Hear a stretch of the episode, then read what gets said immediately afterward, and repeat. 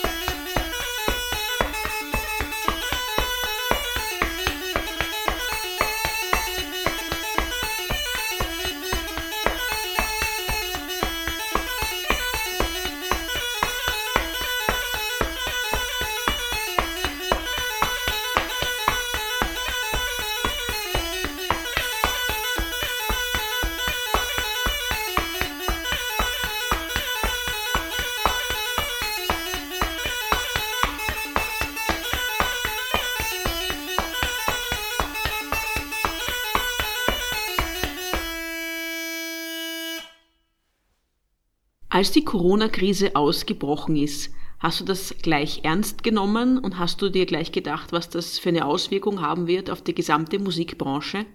Ja, also ich äh, habe es unbewusst schon als, als Schock empfunden. Natürlich, ähm, meine Art ist eher, dass ich dann äh, vielleicht eher drüber hinweg lächle und blödel.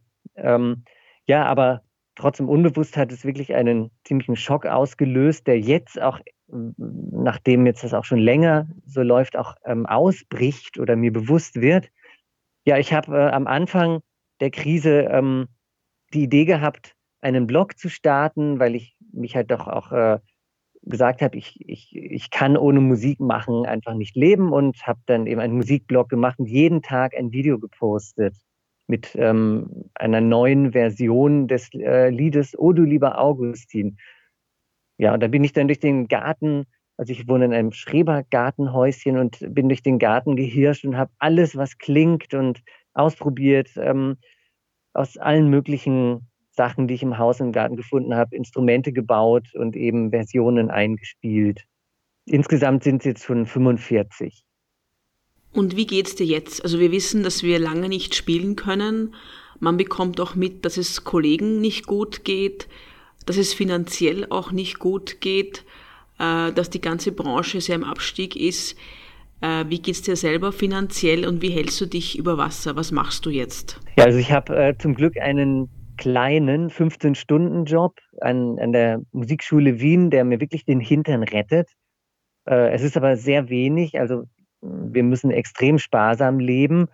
Und äh, ich habe natürlich am Anfang auch der Regierung vertraut und den Spruch ernst genommen, wir lassen niemanden links liegen. Und ähm, ja, was jetzt, was ich an mir bemerke, ist, dass ich doch eine ziemliche Wut im Bauch habe.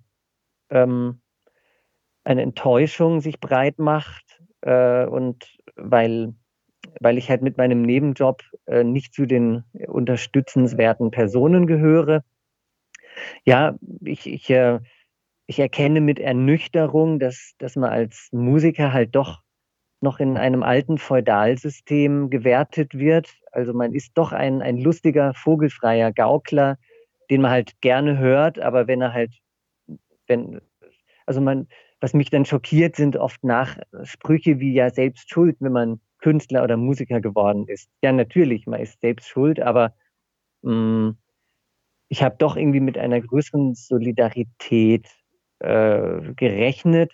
Andererseits gibt es auch total schöne Momente. Also mein Videoblog hatte unerwartet ziemlich Erfolg und es, es gibt ein Publikum, das mich unterstützt und das ich, das ich liebe. Und ähm, ja, da bin ich auch gleichzeitig glücklich und, und könnte fast vor Freude heulen, dass es eben auch doch Solidarität gibt. Aber das ist halt nicht die breite Masse, ja. So ist es. Das muss man einfach ganz, ganz äh, offen so, so zugeben. Man muss ja auch dazu sagen, es kann nicht jeder Künstler online gehen.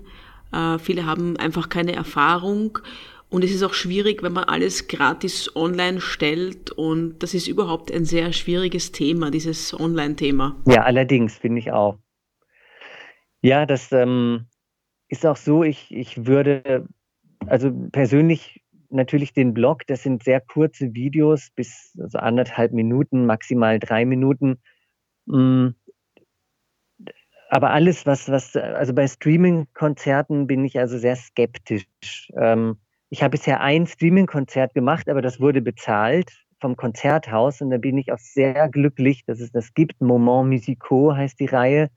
Das äh, ist aber ein sehr ungewöhnliches Format, natürlich als Musiker von einem leeren Saal zu spielen und ähm, quasi keinen Kontakt zum Publikum zu haben. Man spielt für eine Kamera, das ist also sehr, sehr eigenartig. Und ich hoffe, dass es nicht lang so bleiben wird. Also das Publikum ist einfach unglaublich wichtig und es ist äh, das, ja, das tägliche Brot, von dem der Künstler auch lebt, denke ich, mm, bildlich gesprochen. Die, ähm, ja, die Streaming-Konzerte, die gratis angeboten werden, also ich habe das auch eine Zeit lang überlegt, aber jetzt denke ich mir, nein, überhaupt nicht. Und ich habe ähm, verstehe auch jeden, der zum Beispiel wie Helge Schneider dann sagt, nee, dann will er lieber überhaupt nicht mehr spielen. Aber so weit bin ich nicht. Also ich möchte schon auf jeden Fall spielen. Was glaubst du denn, wie es für uns weitergeht, wenn wir tatsächlich sehr lange nicht spielen können oder auch die Auflagen so schwer sind, dass man nur eine 40-prozentige Auslastung im Konzertsaal oder im Theater hat und vielleicht viele Veranstalter gar nicht äh, aufsperren können oder es sich nicht auszahlt, ein Konzert zu geben.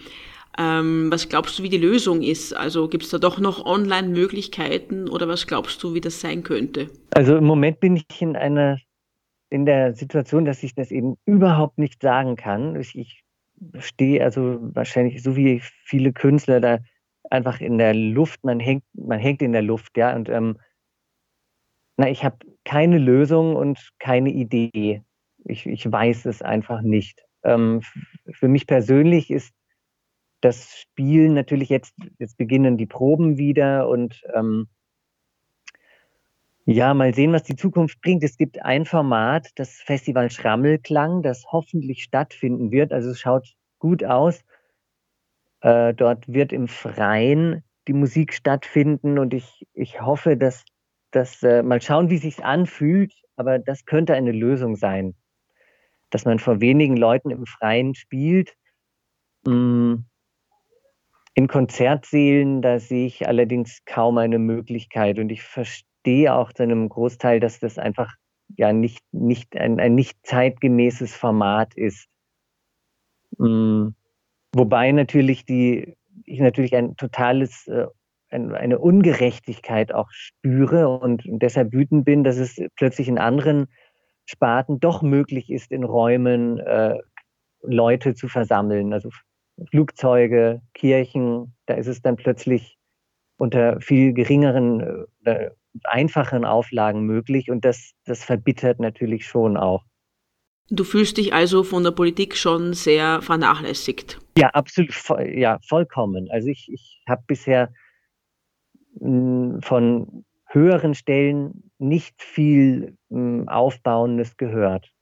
Ja, also es gibt natürlich, ähm, das muss man sagen, Ausnahmen, die in Wien vor allem die, ähm, äh, wie heißt es jetzt, Jetzt fällt mir der, Begriff nicht ein. Die Stadträtin für Kultur ist Beispiel eine Ausnahme.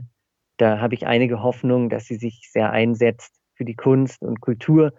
Ja, mm, aber sonst die Grundstimmung ist, ist im Moment ähm, eher verbittert, ja. Was man aber positiv sagen kann, ist, dass der Zusammenhalt äh, von den Musikern, von den Kollegen, dass der wirklich gut ist und dass man da Kontakte wieder hat, äh, die einem helfen und dass da wirklich äh, eine Gemeinschaft da ist.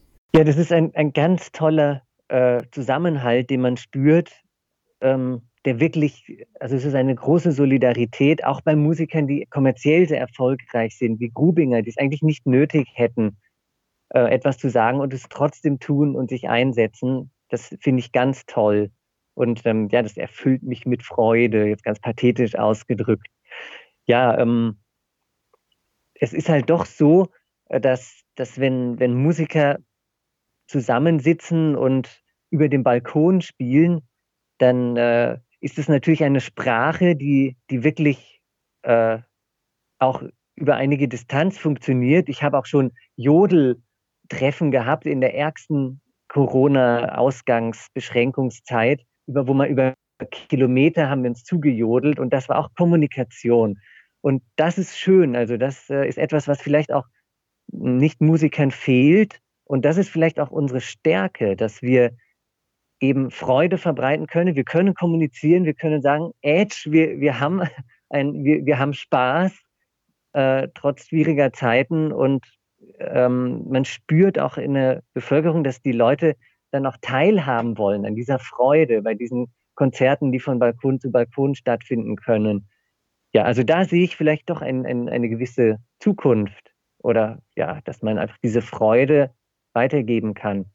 Du hast uns noch ein Stück mitgebracht. Was wird das sein?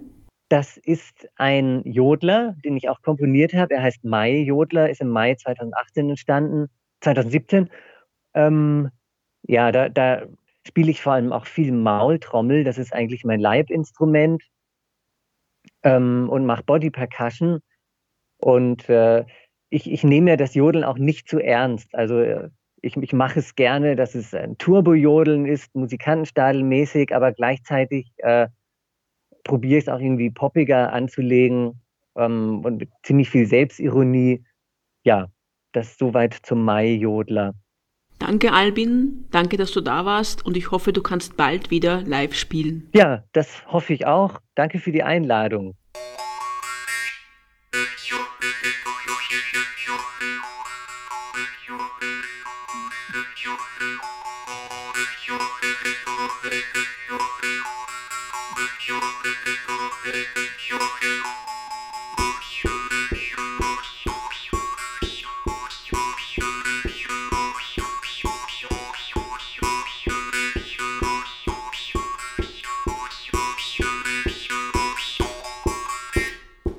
loaded in.